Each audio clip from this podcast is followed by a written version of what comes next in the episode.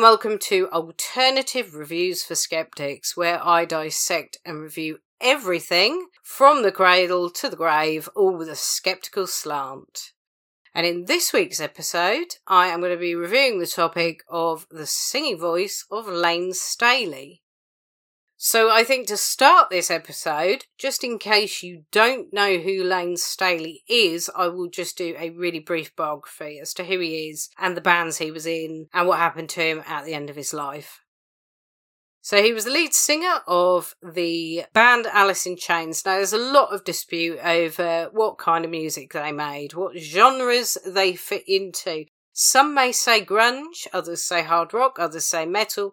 There's a lot of dispute as to what kinds of music they made, but he was in that band from the late 80s through to 1996.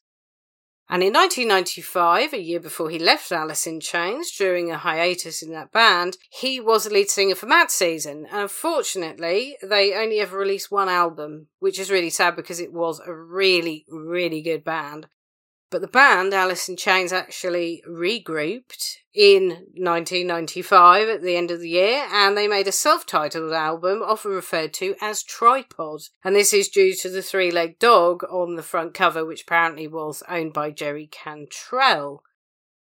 On the 30th of July 1996, they made an MTV Unplugged, and I have to say it was one of the best ones ever. And I say one of the best ones because I have a top three. For me, it is, in no particular order, Nirvana, Placebo, Alice in Chains. They are all equally as fucking amazing as the last. I would definitely go and watch them. You can probably find clips on the internet, or you can buy them on DVD.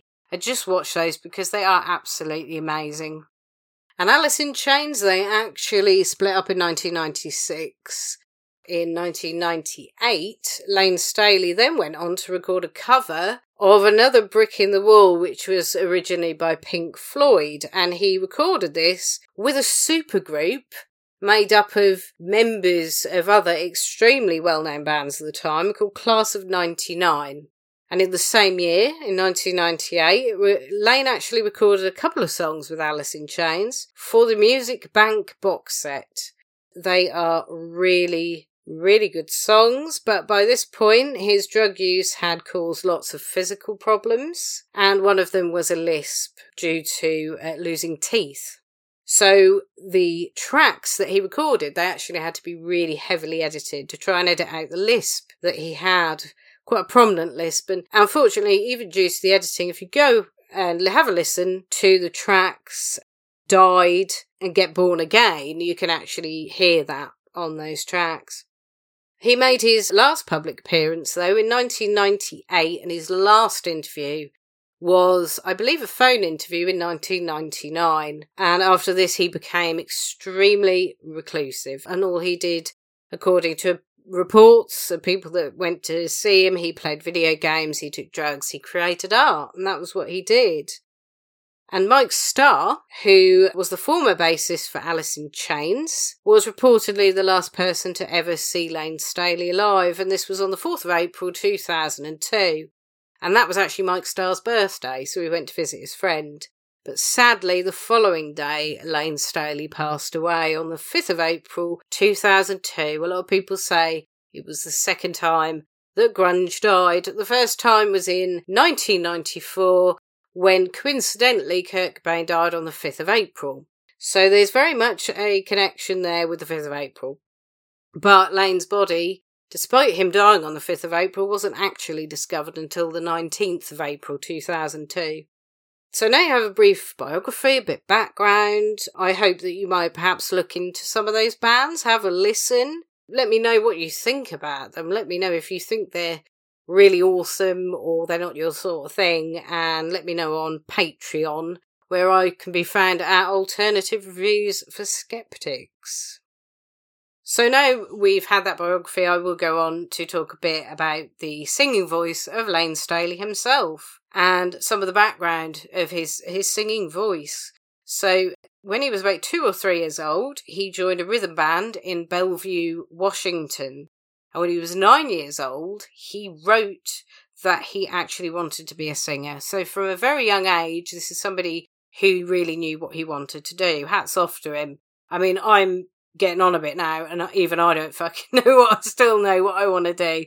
It's ridiculous, really, isn't it? And I do really admire people who know from a young age what they would like to do with their life.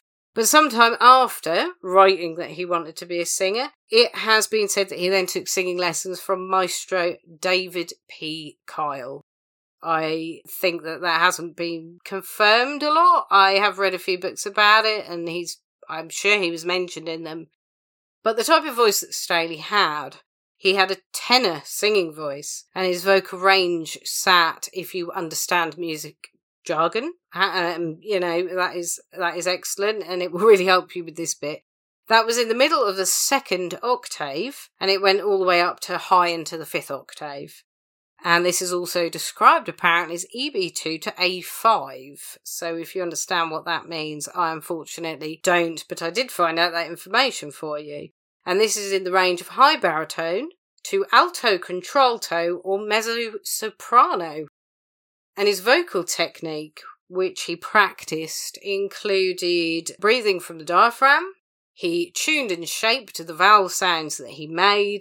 He sang with a balanced onset.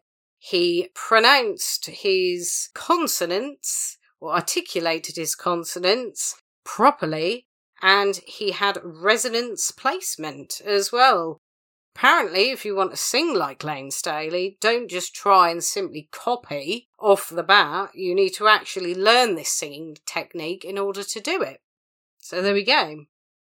And during live performances, and I find this absolutely amazing, he can actually make his voice sound almost exactly as it did on the recordings that they made in the studio. I think that is absolutely amazing. There's a lot out there who use auto-tune, and I think that to make your voice sound like it did in the studio when you're performing live on a stage is just absolutely amazing, isn't it? But he did this. He was able to make that happen by having full control of the distortion and rasp sounds that he made, as well as being able to effortlessly move in and out of distorted and clean tones. During recording, though, and I really like this effect that he put on records, he would layer his voice on tracks. So he would sing different takes of the same song in different styles, and then layer them one on top of each other to get that effect. And if you go have a listen to some of the songs, especially I think some of the later songs, you can actually hear that effect really, really well on them. But Alice in Chains' music, in general, it encompasses several genres. Some argued, obviously, as I've said, that it's grunge, and others more metal, heavy rock. But despite all that, whatever style it might be to you, Staley's voice suits all those genres, doesn't it? It really does, and it was very versatile. And Billy Corgan, the lead singer of the Smashing Pumpkins, he actually said of Layne Staley's voice that it was amazing and had such a beautiful, sad, haunting quality. And to be fair, I totally agree with him. I really do. But now I'll go on to a bit about my own experience and thoughts about his singing voice. So I initially got into Alice in Chains when I was in my mid-teens, and I actually read an article in a magazine about them, and it just intrigued me. So I had to go, this is before streaming services, I had to go in search of their music, and the only way I could do this was to walk into my local town and to the music shop, buy a CD, and I think amassed all of their major albums that they released by doing this, and I listened to them back to back. I just immediately took to his voice, really. It's unique, but not in an esoteric way, a bit like Billy Corgan's, I suppose. It's not for everybody, but this actually, because it encompasses several genres, I suppose, the songs, depending on the genre you think they are, his voice suits them, and therefore, you probably like his voice because of that. I also really like the thoughtful lyrics, though, in the songs. At the time that I started listening to them, I was in my mid-teens, I was a little bit innocent, a little bit naive, and I didn't really know that most of the songs, actually, that I was listening to were about drugs. And my mum never heard me listening to any of these songs, so she didn't cotton on to what I was listening to, luckily. So I may have had my entire collection actually taken away from me. But I was 18 in 2002 when Layne Staley passed away, and I do remember reading about it and feeling very upset at the time. He had a tragic backstory. It may sound like a cliche, but some of the things I could relate to, though me and him had actually taken different paths in being able to cope with these events. I did consider, though, due to my age at the time he died, I was 18, I could have bought a passport and actually travelled to Seattle to his condo in the University District of Seattle, which apparently is a pretty seedy place to live. I wanted to knock on his door and help him out of the situation, but he didn't really accept much help from family or friends, so a scruffy 18-year-old English girl was probably not going to help him at all. He probably really wouldn't like that. Probably would have freaked him out, to be fair. But Alice in Chains albums are the only ones I can listen to back and repeatedly. If I was told that I would have to be put on a desert island, I could only take the music of one band with me, it would definitely be Alice in Chains, because I could listen back to albums all day and never get bored with them. I find so much, every time I listen, so much different in the songs, so much uniqueness. It is just albums that I can listen to over and over again and always find new stuff. And not many bands have that kind of power. They really don't. But the vocals, the harmonies and the guitar parts on them, the guitar solos, they are all really good, I think. In my opinion, that's my opinion of Alice in Chains.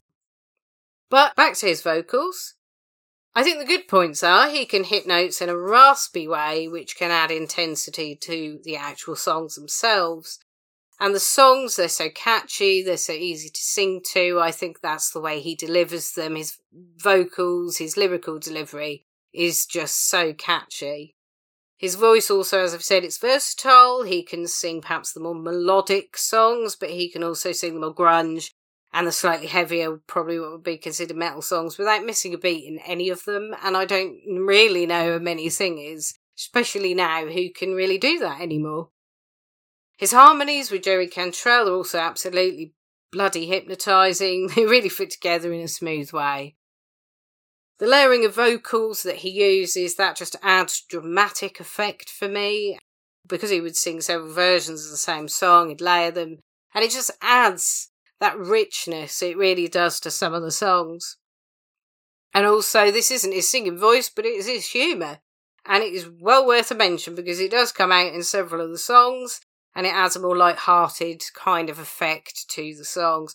For example, and apparently Jerry Cantrell really fucking hated this, is Layne Staley wanted at the end of the song again to add a toot-toot noise, which he did. He actually managed to. And honestly, it just adds that light-heartedness to the song that perhaps you need at the end of a heavy song that is about drugs, I believe, as quite a few of the songs are.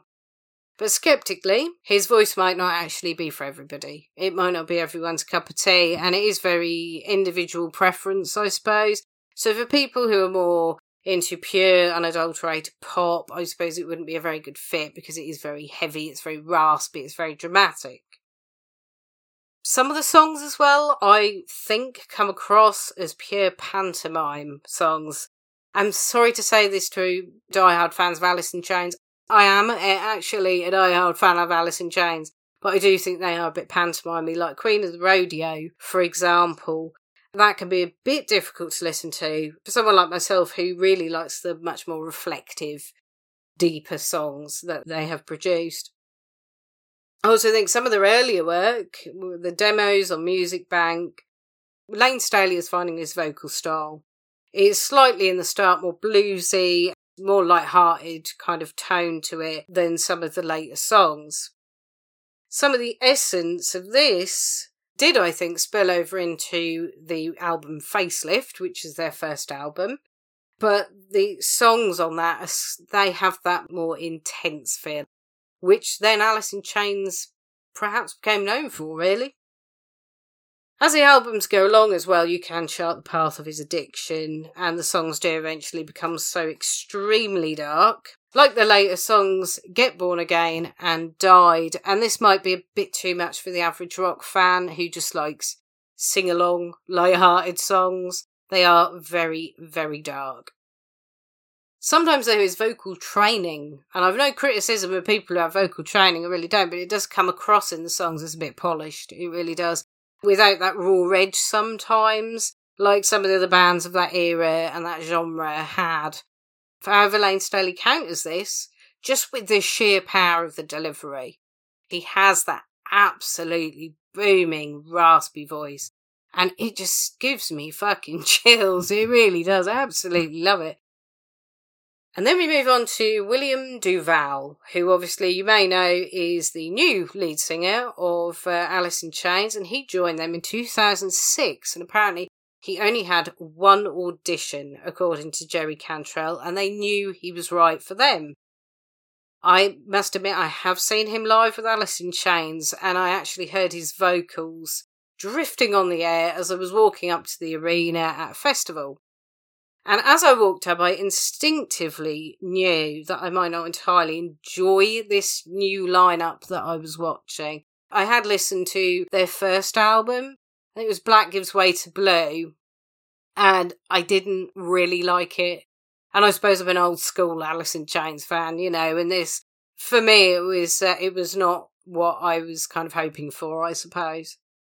Although William DuVall's voice is good, it doesn't have, I suppose, the same quality as Layne Staley's did, the same powerful delivery and raspiness. And as I watched them live, I did feel that there was something missing in his vocals, and that it didn't surprise me when I heard that Alice in Chains had changed their sound when he joined. I really didn't find that very surprising at all. But in conclusion, I think I am a bigger fan of the band when Layne Staley was lead singer. And their later work doesn't feel as inward looking, and it doesn't really have the same kind of quality to it. I do, however, think that Jerry Cantrell's solo albums are worth a listen, because his voice I like as much as Layne Staley's. Boggy Depot and Degradation Trip, they're both definitely albums that you should go and listen to if you want to have a really good representation of some of his solo work. Layne Staley's voice, though, I think his vocal training is something that I think really helped him to set himself apart from other musicians in that area of America around that time. A lot of them, they were raw and they just went and did their thing, but he had that sort of polished effect. It did, you know, lend him that perhaps slight upper hand in a sense to some of them. And a lot of the music that was made around that time, it could be a bit raw and chaotic. Whereas Alice in Chains, they were very well rehearsed, very tight band, and obviously Layne Staley had that vocal trained to back him up, and so it meant that their music perhaps was a bit more accessible to other people who didn't want that traditional grunge edge. Although, as I've said, Alice in Chains do straddle music genre lines. I think, basically, Layne Staley had a unique voice. It was versatile. His singing voice, it was able to convey his lyrics in a perfect way, with a focus on the imagery, and the intensity of delivery really, really did bring that imagery to life. And this is something I have to say that a lot of musicians, they do strive for, but they do entirely miss the mark. Sorry to say that, I'm not naming names though, I don't want to get in too much trouble. But yeah, that's what I think of his voice. So thanks for listening to this week's episode. If you enjoyed the podcast, please follow, share, go to Patreon, and I could be found there at Alternative Reviews for Skeptics.